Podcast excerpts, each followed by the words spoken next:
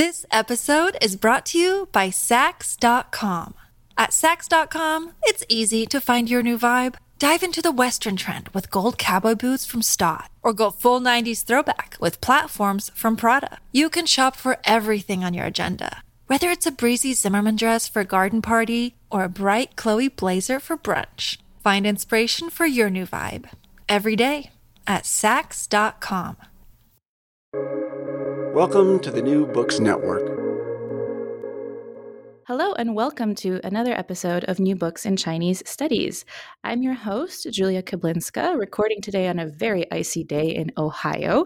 Um, very glad, however, that I was able to make it and uh, meet with Peggy Wong, who is our guest for today, uh, Associate Professor of Art History and Asian Studies at uh, Bowdoin College. Um, Uh, she is the author of The Future History of Contemporary Chinese Art, the book which we will be discussing. Uh, at Bowdoin, she teaches the span of Asian art history from the mean, pre-modern to the contemporary era. Her research explores how meanings and histories are constructed in light of cultural globalization. The book that we will be discussing today focuses on methods of interpretation and narratives of agency, um, speaking to Professor Wong's inquiries, inquiries into what it means for histories of contemporary art and art history more general to be inclusive. Um, welcome to the podcast, Peggy. Thank you so much, Julia. I'm so happy to be here. Uh, so let's start then with the very typical introduction, which helps our listeners locate you in a sort of genealogy of um, Asian studies, art history, et cetera. Um, could you tell us a little bit more about how you came to the field and um, who's, who, who were your mentors? Whose work are you really most in conversation with? Yeah, sure. I'd love to talk about that. And also I'll frame this also in terms of my the direction of my book, because my book is also very much directed at how the field, a scholarly field, we could say, of contemporary Chinese art has uh, has formed. And I would say from my undergraduate to graduate years and then now as a professor. So the first time I really encountered art history as a discipline and then contemporary Chinese art specifically was as an undergraduate. And my advisor there, my mentor there, was Liu Heping, who was a, who is a Song Dynasty painting specialist. Uh, but he did offer a class my junior year, and that was the year two thousand, on uh, twentieth century Chinese art. So it went all the way from the Republican period up through the nineteen nineties. And so if you imagine the year two thousand that I'm taking this, we're looking at art that had really just been produced earlier that decade.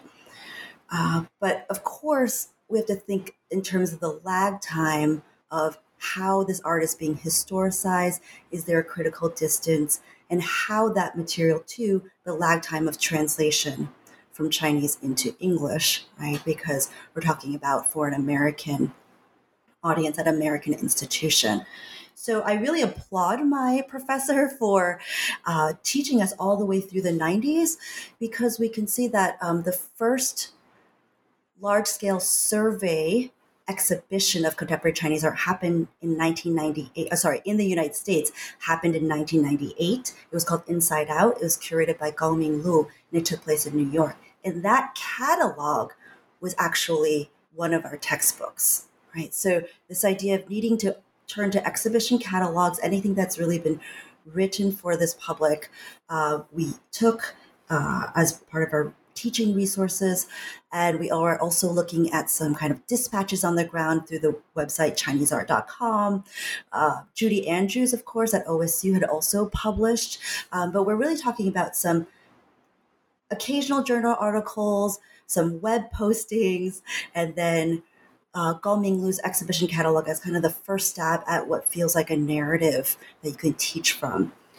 Um, I started It, anyways, that started really my interest in contemporary Chinese art. I went to graduate school at University of Chicago, and I started in the year two thousand two, and I studied with Wu Hong. And Wu Hong himself had really, he's trained as a Han Dynasty art historian, but he's, people who know his work, he's published all over the map. And his interest in contemporary Chinese art, which he has also now become very well known for, really started in the mid-nineties. He was curating shows at the Smart Museum at the University of Chicago in the late nineties, early two thousands. And so when I started working with him, uh, we were both kind of witnessing the upswing and the momentum towards contemporary Chinese art as it was growing through the two thousands.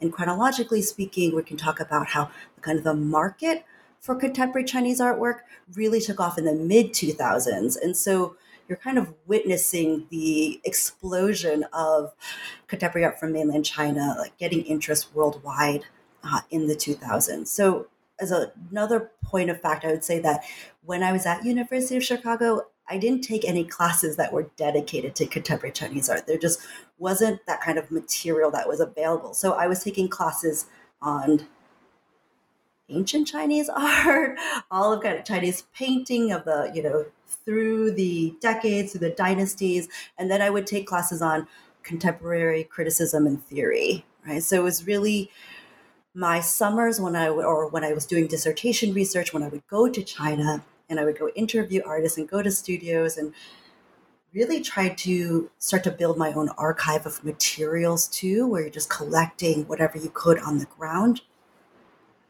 That was really my training um, through the two thousands. Yeah, so that also gives you a sense of the how young the field is and how much it's really uh, grown really in the past, since twenty ten, I would say. Uh, wonderful. And a shout out to Julie Andrews, uh, who is the uh, art history professor here at O S U. Um, and I, I have to say that I, I took my first contemporary Chinese art graduate course at Columbia University in two thousand eleven. And I and we were still relying on very similar materials to those that you're describing. So your book is certainly um, very much needed in the field. So Uh, I'm thrilled. I'm thrilled we have it both um, as a text that we can uh, discuss as scholars, but also as a text that helps our uh, students understand this field uh, more mm, rigorously, let's say. And and I have to say that also your experience of doing fieldwork and interacting with the artist, it comes through very visibly in the book. Um, your descriptions of how the art came to be um, are so precise, and in fact, uh, much more so than some of the other descriptions of this art that I have encountered. Um, Um, we can get to this later, but for example, I was surprised to find out that um, Wang Guangyi's uh, paintings are done, in fact, in industrial paint um, and not oil, which is something that I read in uh, another um, another uh, uh, article uh, that was written, in fact, um, in a scholarly fashion. Um, so we have much to redress. Um, let's begin then with uh, some of the questions that animate your book that we come into um in the introduction, as well as in the discourses about Chinese art that are happening among Chinese artists and critics in the nineteen eighties and nineties in your second chapter. So perhaps let's ask this question, which um, is certainly central, which is, what is the world? And how, how does this imperative to go to the world uh, that is voiced by the Chinese state in the nineteen eighties, following, of course, the collapse of a certain type of socialist world um, during the end of the Cultural Revolution? Um, so what does this mean for Chinese art and artists and their self-understanding? Yeah, so the idea of the world um, really was something that we have to pay attention to how artists themselves grew up thinking about it, right? And then when they encounter experiences abroad, what that means, uh, and then also all the discourses and debates on the ground around, for example, international identity. So these are all uh, ways in which, uh, these are all factors that contribute to how I am thinking about what we need to pay attention to when we write about these artists. And so just as a point of fact, for example, when I was writing my book and I was selecting the artists and thinking about it, I would talk to people, people would say, oh, are you including, for example, Huang Yongping, who was a very famous artist who left China in eighty-nine and lived in France and did wonderful conceptual artwork. And I said, well, you know, I really like his work, but he's not necessarily like in my book. And they said, well, you know, if you want to talk about the global of contemporary Chinese art, you should include so-called diaspora artists, artists who left China. And that for me really clarified the ways in which people think about global when it's tracked to migration and circulation. Of course, that is an important way to think about global, and geographical reach is an important way to think about global, but that can often come at the expense of other ways of thinking about one's, for example, belonging in the world and how you can ass- assert that kind of belonging. So I want to add that layer of global relevance, particularly as artists, because artists thought of themselves as globally relevant, as contributing to ways in which we can conceive of art, that when they were talking about, let's create contemporary Chinese art, they were seeing that as broadcasting it to the world, right?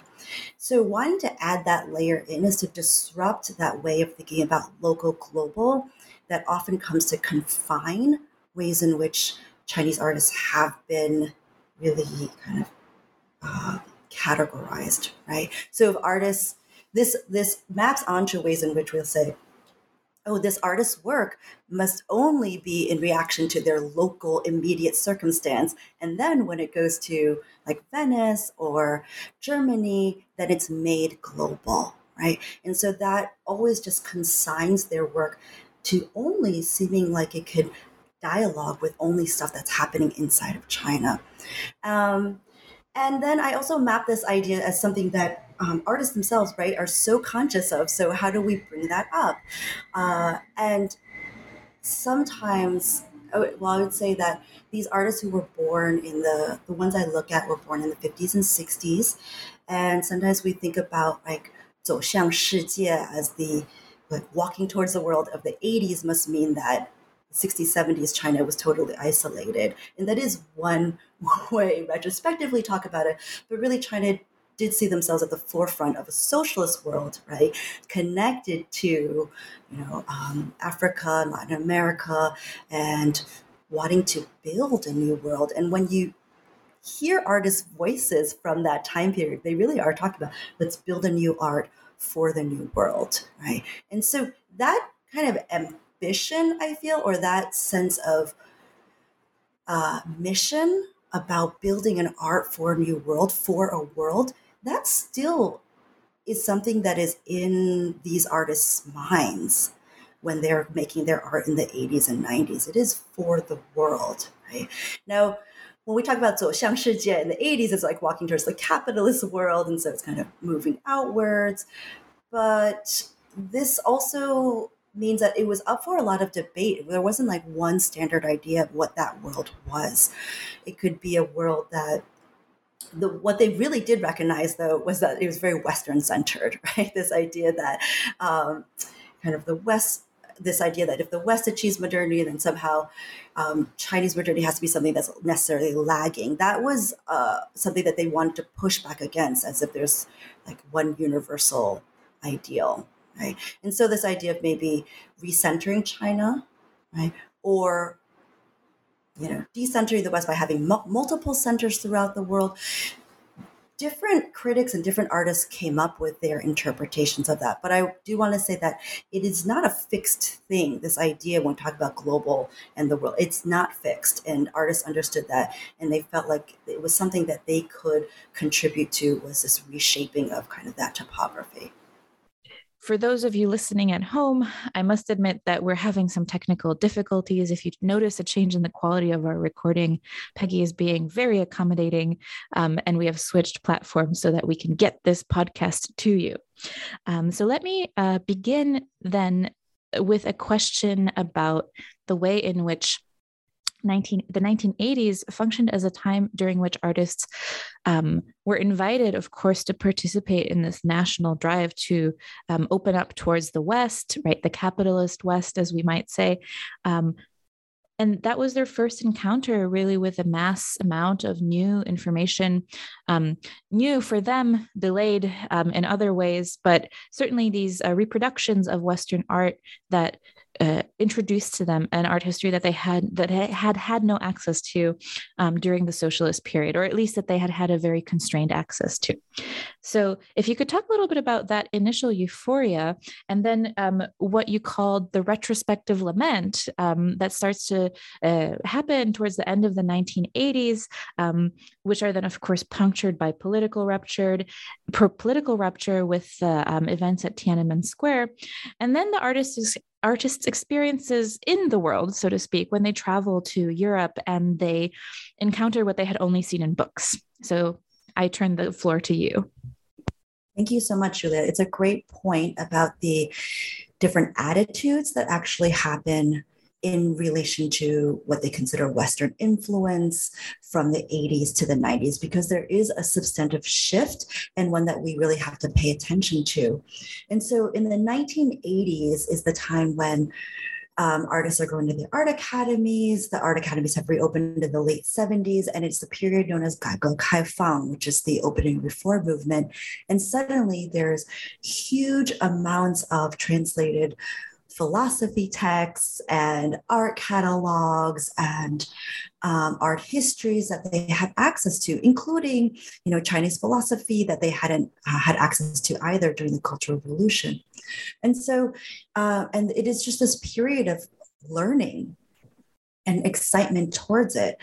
And so artists were happy to kind of discuss with their peers, and they formed small art groups.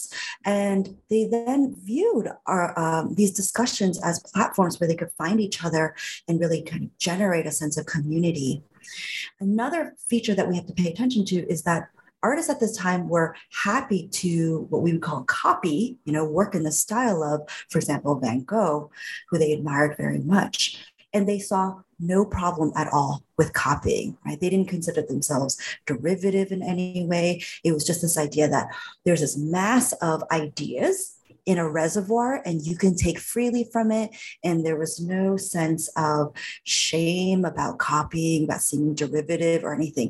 People were just happy to um, feel like they could try out and experiment in these different ways. But that sense of, we could say, you know, whether it's shame or just kind of lament, starts to creep up in the late eighties. And that happens when artists start to, and critics too, start to think, you know, have we actually privileged these external sources too much and at the expense of what, right? So one way in which they're thinking was, you know, have we actually looked at philosophy too much, not just Western philosophy, but these high-minded ideals that when we translate them into art, everyday people can't access them, right? So it really made them feel like they hadn't made themselves visible, they hadn't made their own, you know, visual culture visible, they had really looked uh, to these external sources so much, uh, and that maybe it was time to start to figure out what their own art history could be, right? As one that didn't kind of look towards the West. And then this was compounded uh, when they started to go abroad, as you said. So starting in the nineteen nineties, artists have more opportunities to go abroad, in some cases uh, exhibit abroad, for example, at Venice Biennale.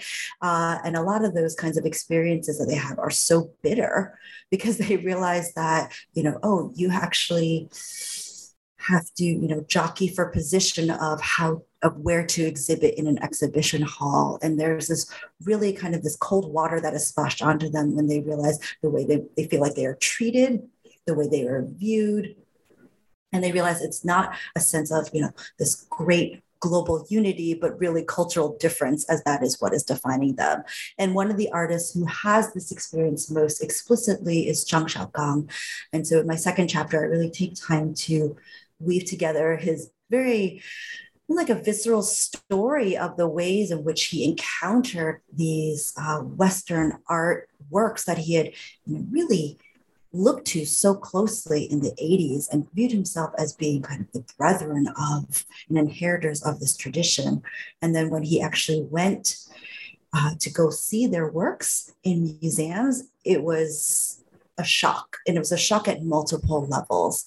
One is that when he saw the works in person, he realized the extent to which, oh, those readings that he had, you know, relied on in the eighties, they were such poor reproductions, and so poor that he, uh, it was like looking at two different images, right? And then the secondly, he realized that because the reproductions were so poor, he relied so much on the text to frame and to explain the works. And those texts really relied a lot about mythology, about the genius of this artist. But when he looked so closely at the works, he realized, oh, uh, it wasn't like he, you know, this artist had been untrained or just had been grasped by genius necessarily, but it was based on, you know, color theory. It was based on a very careful application of paint. And so for every kind of dimensional physical thing that he saw of the work, he realized the ways in which he had been, uh, you know, taken astray perhaps by uh, a sort of a fictional art history that was comprised of works that, uh, and narratives that ultimately were not what he thought he would so was so close to. And I would say actually a second point about that was that when he was in Europe, he then was able to experience what was happening. You know, he could experience the built environment, the environment there.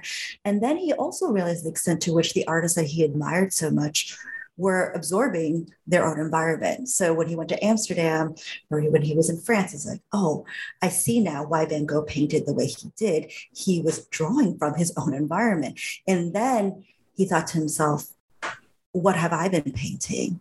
It's not my own environment. It's really drawn from this other thing that now turns out to be fictional. And so in all these ways, he realized, maybe I, I have not drawn on my own experience. I have not drawn on what is directly influencing me. I have not looked at my own environment in that way.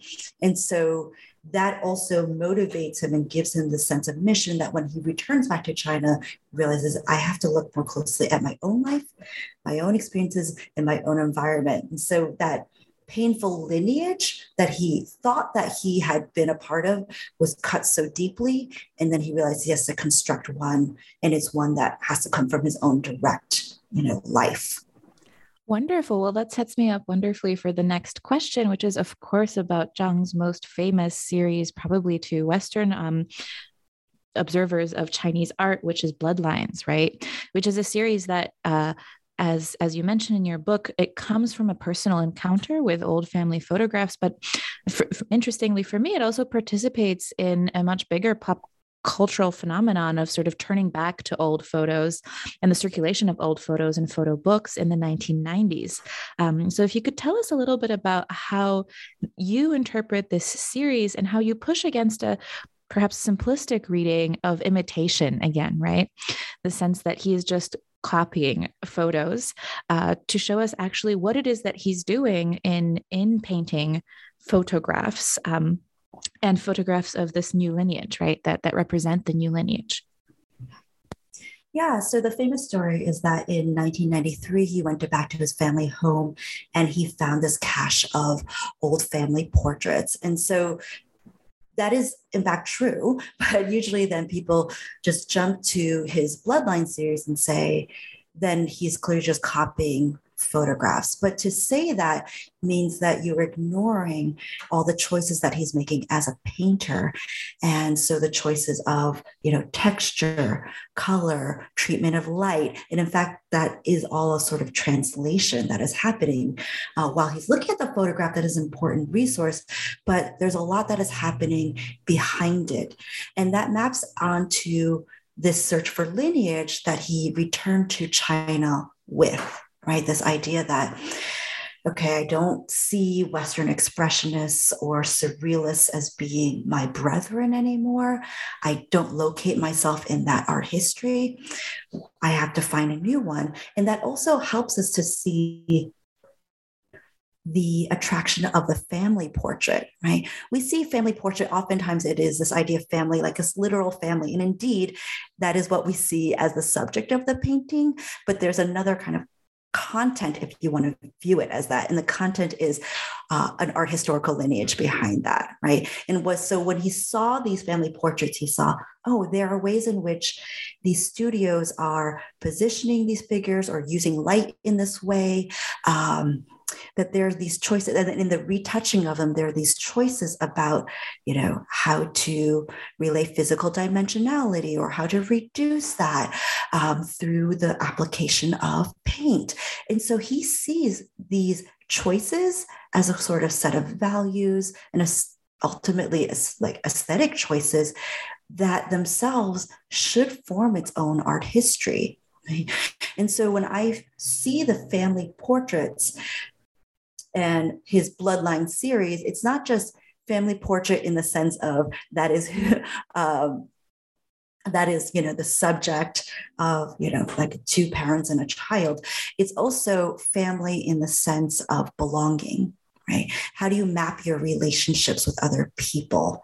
Um, and we know very well that his earliest experiences with art history was seeing art history as a place in which you belonged, in which you defined yourself in accordance with, you know, values, in accordance with styles, uh, uh, ways of viewing, and then translation of that uh, into visual medium, that that is a sort of family, right? And so when I see that he saw these pictures, you know, that he found in his family home, what he saw was not just, oh, this is something I can copy, but rather, wow, there's actually an extensive lineage of visual choices here. And maybe this is where I can locate a new art history and find my place of belonging and identification in accordance with that. One of the most fascinating aspects of this chapter for me was not only this rediscovery of, of, of portraiture photography, um, which, of course, as we know, is quite um, quite popular in China, as it is around the world. But in the socialist period, there is a there's a, this massive visual production of such photographs. Um, but also, you make a, a longer connection, um, and a connection that I think quite interestingly opens up even more theoretical considerations about the relationship between painting and photography, which is the way in which his work evokes uh, the Republican era calendar poster art, iconic sort of Republican period uh, imagery, imagery so, so common, in fact, that it has become kitsch. Um, but if you could talk a little bit about that, that history and the relationship between um, the style here and the idea of retouching and photography and painting and the way in which those two processes blur. Um, I, I would be, I would love to hear that before we move on to um, the next artist. Um, and one thing I will also throw in here is that one, one of the th- things that I first noticed about his works and looking at your book is the painted frame um, that appears in some of his pictures. And it's a type of ornamentation that I think for me also evokes a little bit of that pre-socialist, um, I don't know, a, a type of glamour associated with, with portraiture um, that w- certainly would not have been allowed in the socialist period. So I'm also interested in that frame um, and, and that non-socialist history of this, this type of painting of photography or in the style of the lineage of photography. Yeah. So this idea of, you know, the, that interplay between painting and photography, certainly he himself then locates a much longer lineage, as you noted, right? So not just the family portraits that he discovered, but what we call yuefengpai, which are the uh, calendar posters of the Republican period, in which uh, you use a very similar sort of retouching of these women to make them appear very soft, right? So the treatment of the, the texture of the skin, the ways in which the overall aesthetic, he sees that as a really valuable historical genealogy for his own paintings.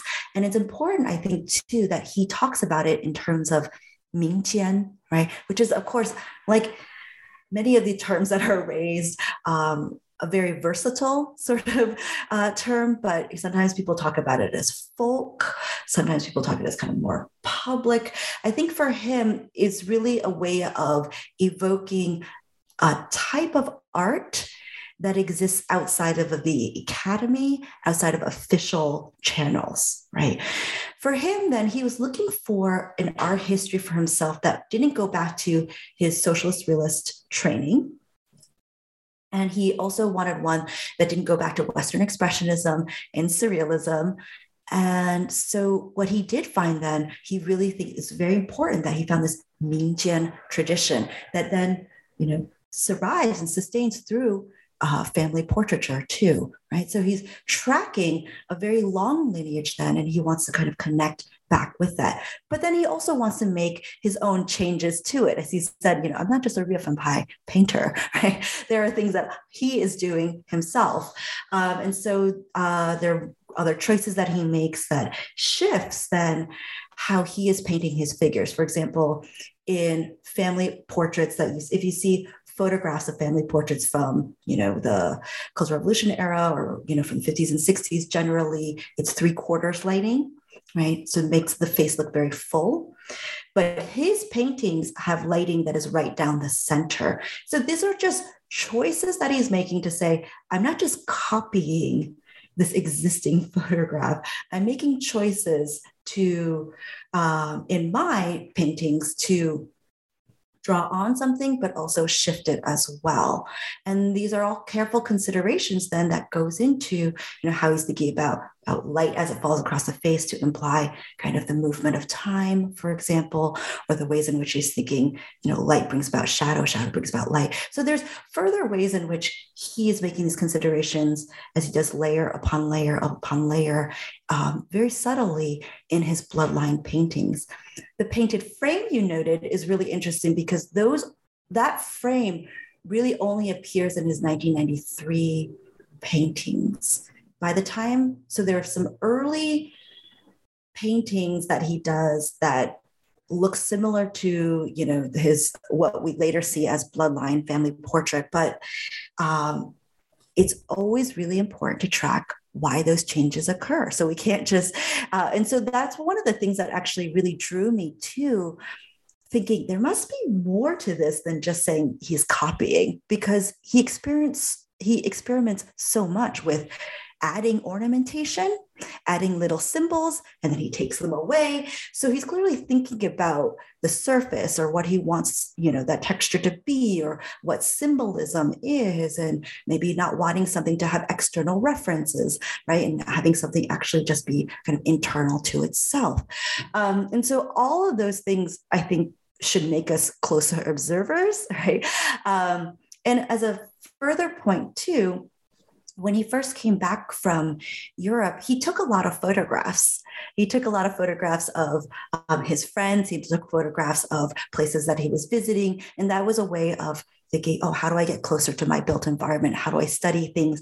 And then he was trying to see the photograph as, you know, something to copy. So it was part of his initial sort of um, pedagogical mode, we could say, right, of kind of learning from these things.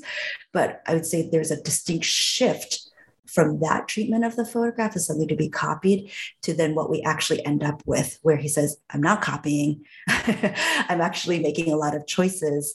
Um, I don't want to make external references.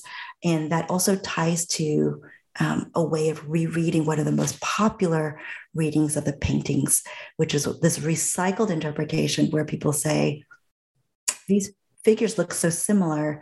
He must be commenting on the suppression of individuality under communist ideology, right? So it's about standardization of people. But if we actually step back from that and think he was really interested in defining people as part of groups, as belonging and part of histories. He was interested in thinking about photographs not as something to be copied, right? So he doesn't want to actually take an external reference, but he wants to find an internal logic. I actually kind of flip that on its head then and say, oh, this paint, these paintings are about how people are related to each other and the relationships. And they're not about um, that way of reaching outside of the frame to make, to, as if he was copying something else. And I would say that if he was trying to create like standardization, then he could have made every figure identical, right? But he didn't. Everybody's just like a little bit different from the person next to them. And so he's created this kind of internal logic where your belonging is really the thing that identifies you, and it's not about you as an individual, but it's as you as part of a group. This episode is brought to you by Saks dot com. At Saks dot com, it's easy to find your new vibe. Dive into the Western trend with gold cowboy boots from Staud, or go full nineties throwback with platforms from Prada. You can shop for everything on your agenda, whether it's a breezy Zimmerman dress for a garden party or a bright Chloe blazer for brunch. Find inspiration for your new vibe every day at Saks dot com. Great. Uh, so we'll finish up with our discussion of um, Zhang, Zhang here, and we'll move on to um, what you've identified as the pro- probably the two most famous, the second of the most famous artists, um, who is Wang Guangyi, who um, brings a whole other set of problems and sort of uh, staid interpretations, right? Um, why don't we begin by talking about the problem of Wang and the idea of pop and pop art and the sort of, again, reductive readings of oh, well, here they are. They've learned about pop art. So now they're making pop art, those artists in China. Um, and it, it, let me just tell you that I'm informing this question with this um, recent rethinking, especially of socialist materialities and socialist objects. One of the most exciting treatments I've read, um, and actually had the pleasure of interviewing the author, is Laurence Coderre's Newborn Socialist Things, in which she really shows how the emergence of commodities, for example, in the Cultural Revolution, um, might well be related to the same kind of processes that are happening in the West, but not derivative of them necessarily, right? So we have these histories um, of things that are popularly consumed, which include commodities, but also include prop, what we would consider propaganda objects. Um, and likewise, there's a wonderful treatment of the Western interpretation of Chairman Mao vis-a-vis Chairman Mao's own proliferation as a quotation song in China during the Cultural Revolution, and Andrew Jones's most recent book, Circuit Listening, right? So your work is also contributing to this sense, well, um, let's think more seriously about socialist uh, art, and then how it's taken up by contemporary artists, um, not just as a copying of, let's say, Andy Warhol, whom we have to admit is himself copying an image of Chairman Mao that circulates at that time. Um, so, well, maybe pop art was actually invented in China after all. That's a joke. But um, back to my original question. Yeah. Could you tell us what the problem with pop is in this time period that you're writing about? Yeah. So, um, yeah, thank you for that question, because it, it draws on a lot of really important things that are happening within scholarship right now, including, like you said, the rereading of Cultural Revolution uh, materials and showing them to be actually very rich, and not this time in which uh, everything is derivatively called propaganda, and that we can actually reconsider that term. Because I would say in art history, for example, oftentimes propaganda is just kind of, it's not even addressed, right? It's not addressed at all, because it's not viewed as a, it's like a valid high art form, or posters aren't treated as uh, something to be studied, right? But when you have nine hundred million copies of Chairman Mao Goes to Anyuan, we're talking about, you know, a different way of thinking about the purposes of art. It's not uh, about rarity, and it's about not about quote unquote originality, if you can even call it that, but it's really about, like, reaching the people. So we're talking about totally different frames of uh, consideration, but considerations that have then, because it's a privileging of a Western one within uh, into, within art history, you know, that serious treatment of what we call propaganda has not really happened, um, or is only just beginning to happen, I think, in textbooks, in survey books. So, uh, and what I what I talk about then is that Wang Guangyi himself was already kind of resurrecting and rethinking this period, and that's why we actually end up with it in his Uh, Great Criticism series, is that he experienced something similar to what Zhang Xiaogang did, which is this kind of retrospective lament, saying, why haven't I looked at my own visual culture? You know, I grew up with these sources, uh, Chairman Mao, propaganda, Baotou, all these like different sources of um, imagery, and I have not actually treated them as something to be studied. And so he thinks maybe this is something that deserves to be studied and then to be printed, uh, presented in his own painting. Now, the view of that view is not something that I think has really uh, entered into the the popular readings of Wang Guangyi's work, because for a number of reasons. One, because of the dismissal of propaganda, and there's a sense of how could that all be like a rich tradition, right, that he would be reviving. Um, there's a second view, which is like when whenever we use the term pop here, this idea is like, uh, well, pop was invented in, you know, the sixties in the West. And so if you see, have anything that even resembles that elsewhere, it must be a case of, uh, you know, the West and the rest of, uh, you have the original and everything else is a variation on the original.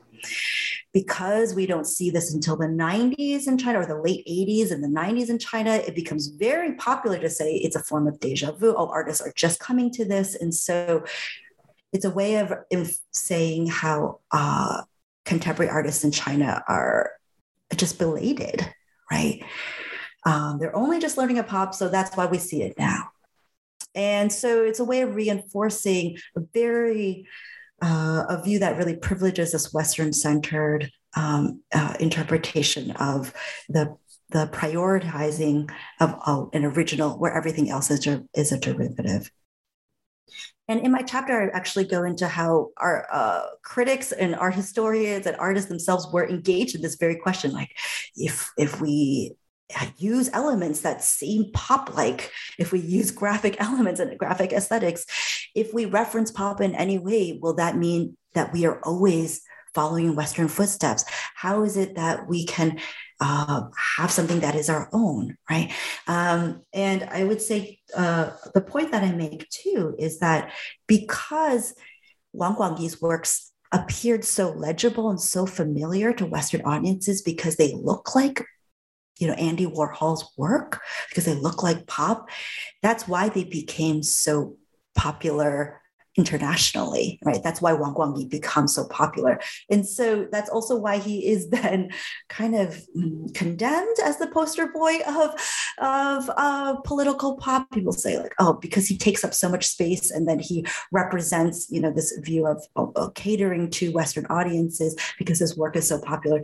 You know, really, um, he's, he, he becomes a straw man to, in which people say, if we want a more comprehensive view, then we have to look at artists that aren't Wang Guangyi, right? If we want to talk about Wang Guangyi as being kind of a more, you know, more multifaceted artist, more interesting artist than that, we have to see his work, his installations, not just his political pop paintings.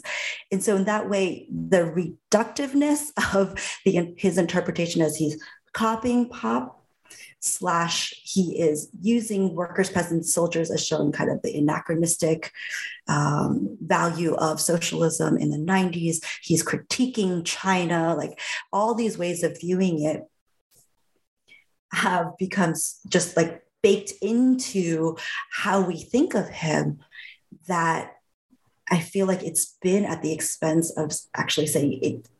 It's actually a question of interpretation. It's a question of, we have to go back and excavate a deeper meaning here, because if we just say, oh, we need a more comprehensive view of China, so let's bring in our Chinese art, let's bring in other artists, that doesn't get to the fundamental question of why we, you know, how we might inadvertently be using these implicit biases or explicit biases that center Western interpretations once again. Thank you for your answer. Um, before we move on to an artist um, who is perhaps a little more disenchanted with the, even the idea of art that speaks to the people, uh, I wanted to focus on two elements of um, Wang's practice, one of which is taking images from Baotou, which you talk about, which are these uh, collections of technically masked heads, but sort of like you call it clip art. So this is actually a resource that I've come across. I've collected many of them myself, and I'm really interested in. Um, and it speaks, of course, to the way in which art was practiced by the people during the period of the Cultural Revolution. Um, and in fact, it, as far as I know, um, they, they continue to be printed into the nineteen eighties. So this is one kind of material source from, from which he's pulling. Um, the second one that I'd like you to comment on is his use of paint, as industrial paint. um, which uh, you have a, a short introduction to sort of how he comes to this uh, medium, which is by spilling paint onto reproductions of Western art um, as a sort of uh, rejection, right, of that of that lineage, which we see again and again in all the artists that you talk about. Um, but then he he uses that very same material to make this, uh, I don't know, I'm not quite sure what to call it. Pop art doesn't seem adequate, but in any case, the sort of art that he makes. So if you could talk about that one source and then this one kind of material that he that he pours onto his paintings. Yeah, and thank you so much for bringing up the Baotou part, because that's part of this kind of ways in which we can talk about the richness uh, of the kinds of sources um, that people had available to them. And then also, as you said, part of the process of how people were uh, making art too.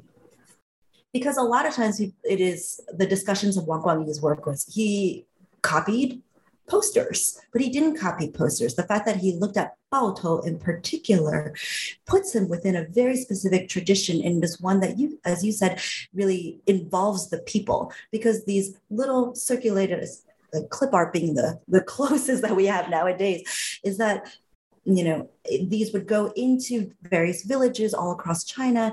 And because you had billboards and blackboards and, you know, newspaper boards that had to be covered with illustrations and news.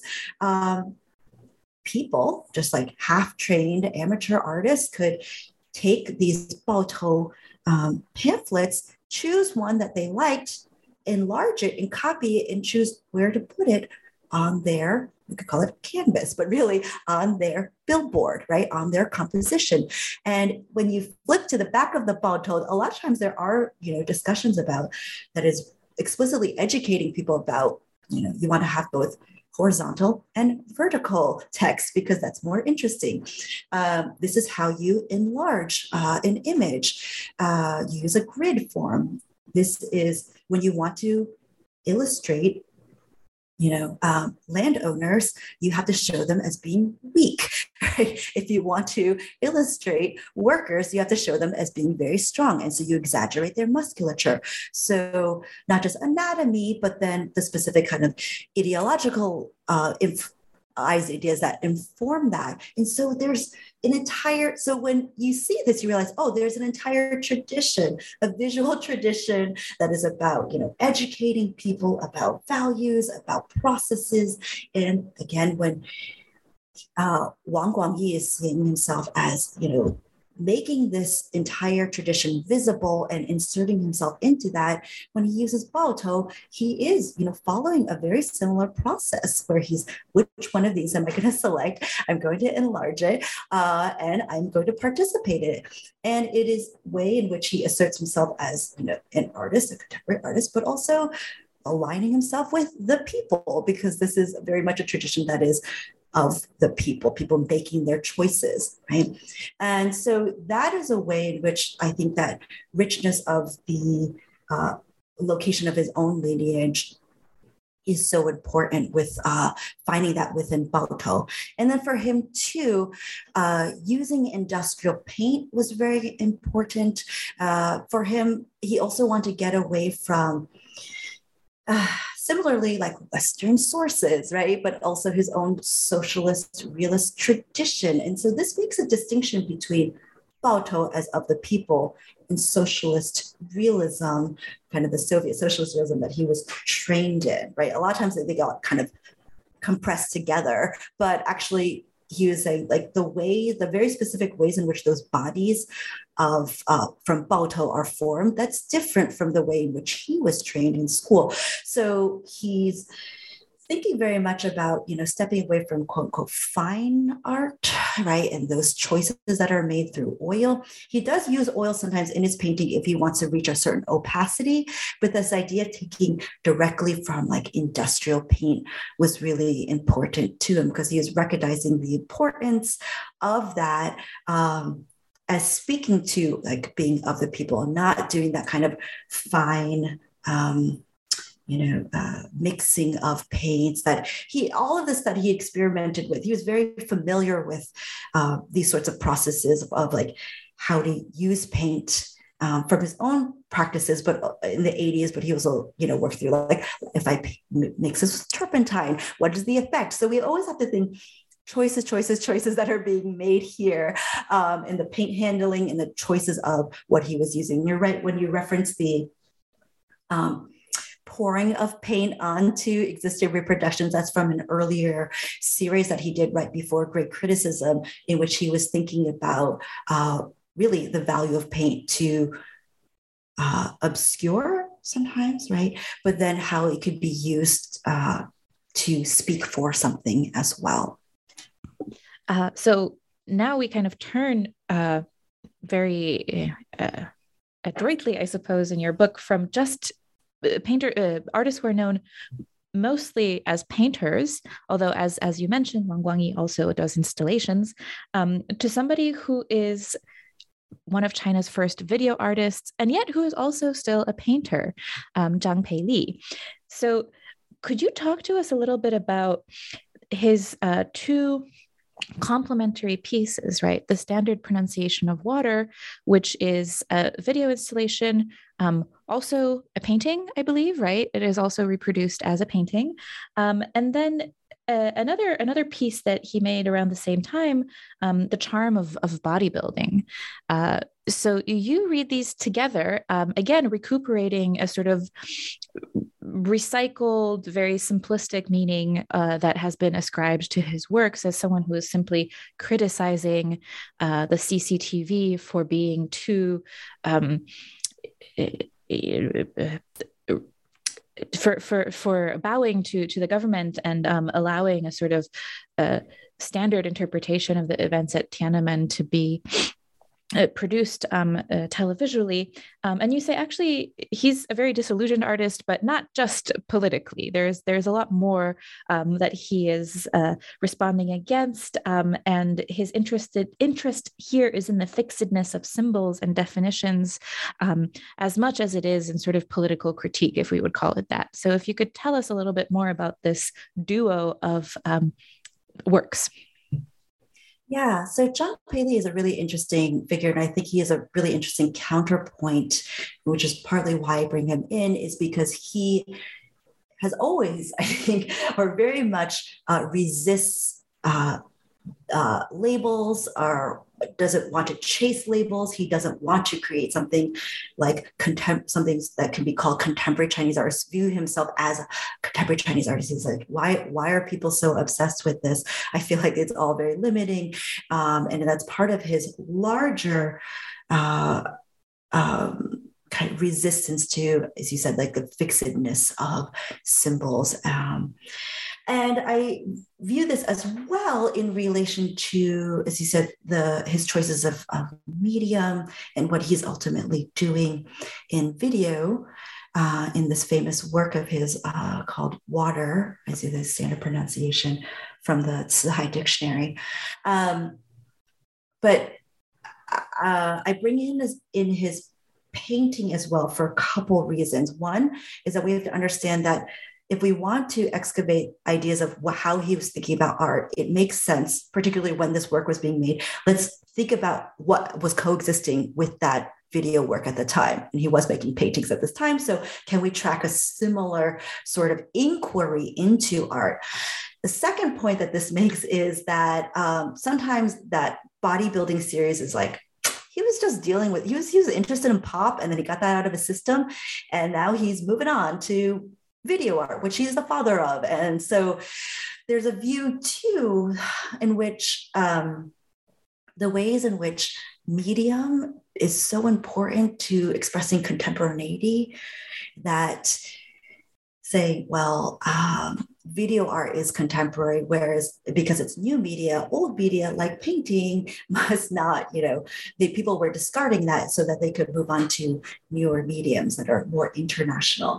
Um, and that's why in my book too, I have two painters, Wang Guangyi, Zhang Xiaogang, and I also have a sculptor, Sui Jianguo, because so often discussions of experimental art, contemporary art seem like they could, that can only happen in uh, installation, performance, and video, right? Because these are so-called newer art forms.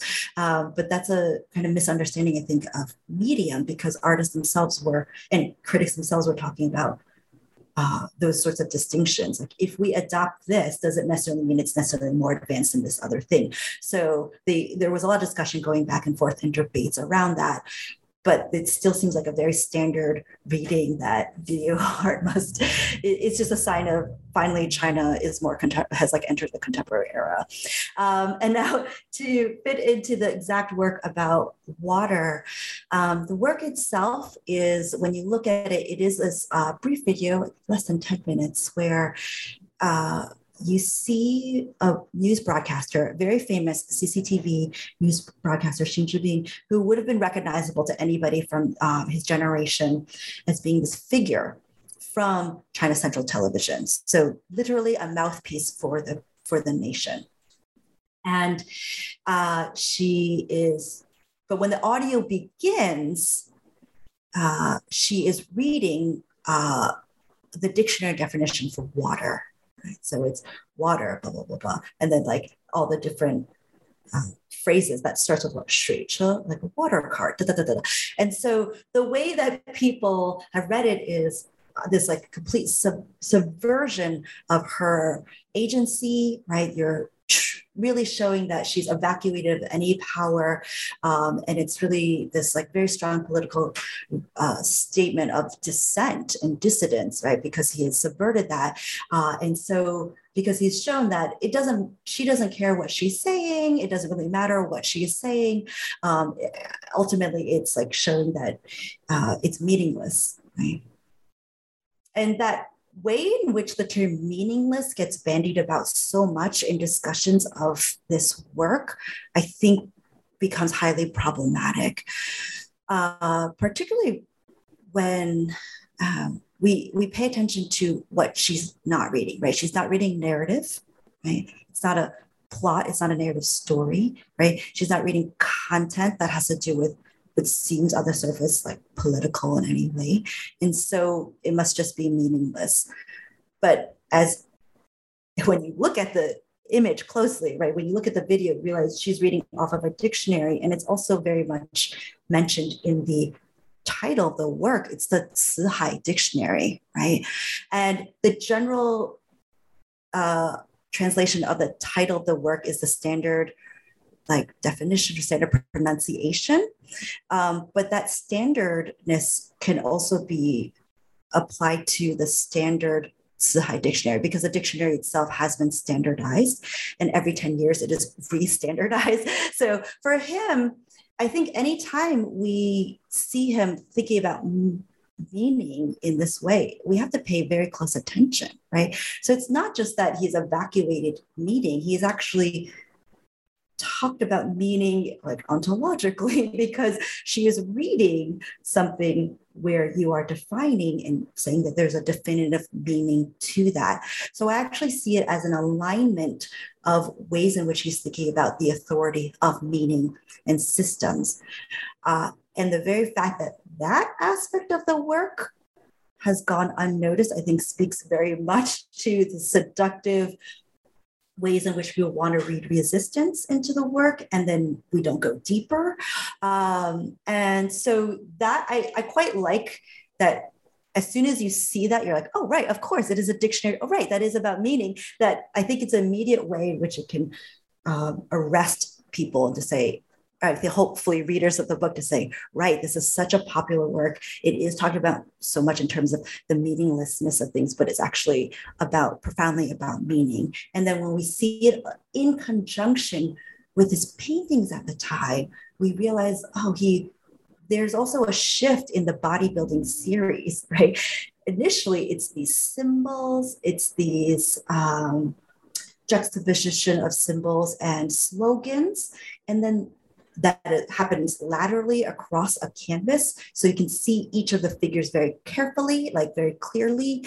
Um, there's a bodybuilder holding up a trophy, for example, the charm of bodybuilding. And then you have a slogan on the left about fashion, which is, um, we don't have to get too much into this, but it is a slogan that is popular um, about uh, from um, about the uses of land uh, and revolutionary uses of that from the from the fifties. But then there is another part of his bodybuilding series actually has to do with layering and obscuring of the images. So you might have a bodybuilder, but then it looks like she's been covered by a slogan, which in turn looks like it's been covered by another image and covered and covered and covered and covered.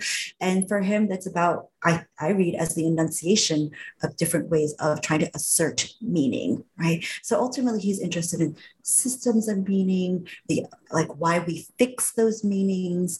Yeah, ultimately I map that onto issues about why we assert meanings of an identity as well. So I see it as being really, uh, like this deep-seated project that he has and that we can excavate, and we can see this video as being really part of that, but we only can see that reading of it when we go deeper and realize, oh, what are the ways in which we've had blinders on? Why haven't we looked for this? Why hasn't that come out before in terms of an interpretation? Uh, I can imagine an artwork in which a Western anchor was, for example, reading the Oxford English Dictionary definition of water um, would get profoundly more interpretation from Western critics. Um, so thank you for, for bringing that to our attention. It's a very good um, chapter, I think, to assign even to undergraduate students. Um, I think it really gets at some of the, you know, core issues really about representation that we see him theorizing here in his work.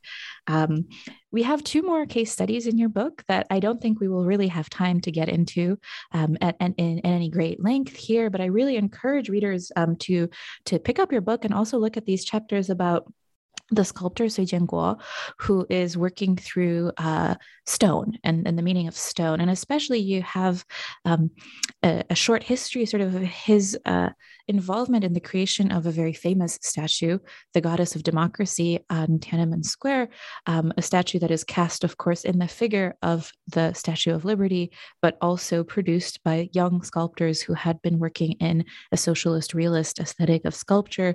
Um, and then you go on to trace um, Sui's kind of recovery of his own disenchantment with these different modes through his practice with not just sculpting and plaster, but also stone.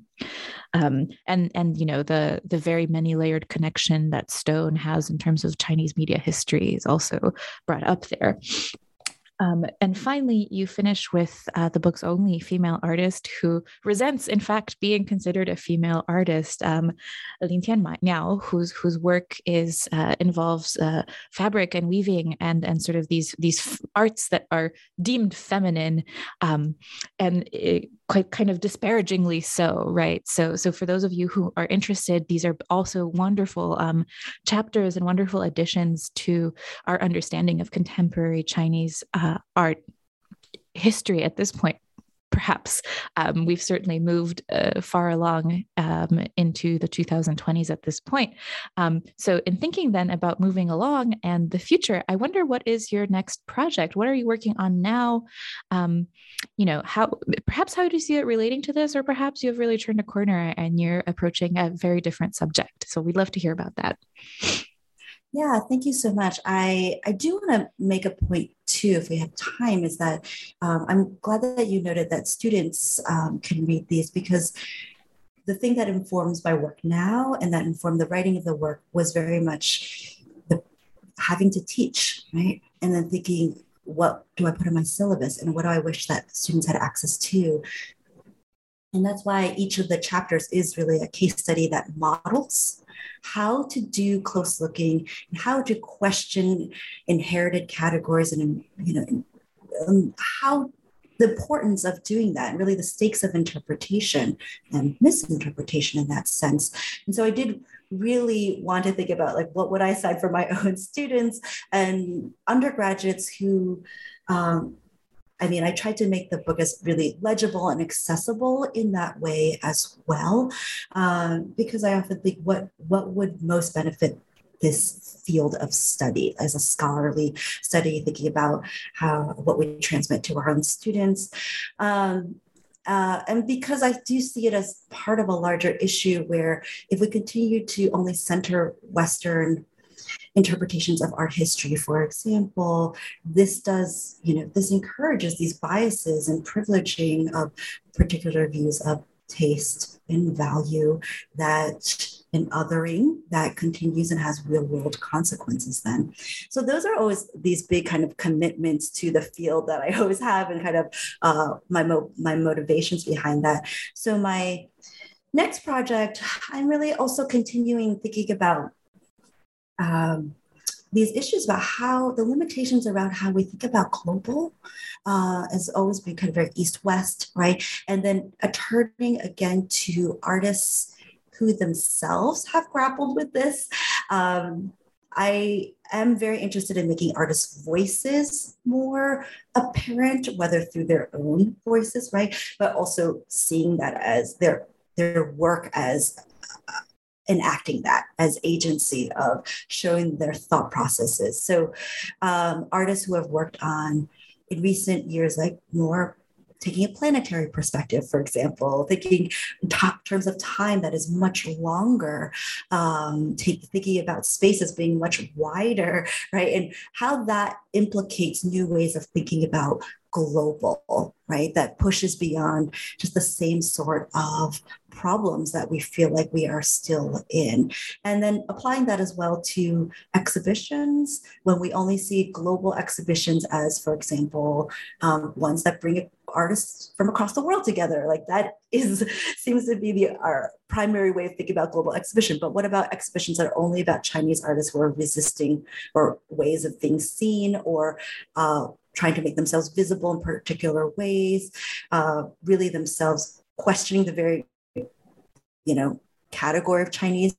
That itself could be considered a global exhibition. And when we don't see it as part of that, what are we missing, right? So the similar sorts of, I think, motivations that brought me to my current book about what are popular interpretations, why do they exist, what frames of looking have gone unnoticed, and what kind of analysis can we do to help to broaden the field, rectify some of these problems, and still thinking about, you know, to hearken to the title of my book, The Future Histories, because it's about how those histories are written um, and what we're looking forward to. Thank you so much for your time today on such a blistering day. And I hope you and our listeners who are in the Midwest or on the Eastern Seaboard stay safe this weekend as the snow pummels us. Um, and uh, I look forward to reading that work when it does uh, get published. Thank you so much. Thank you.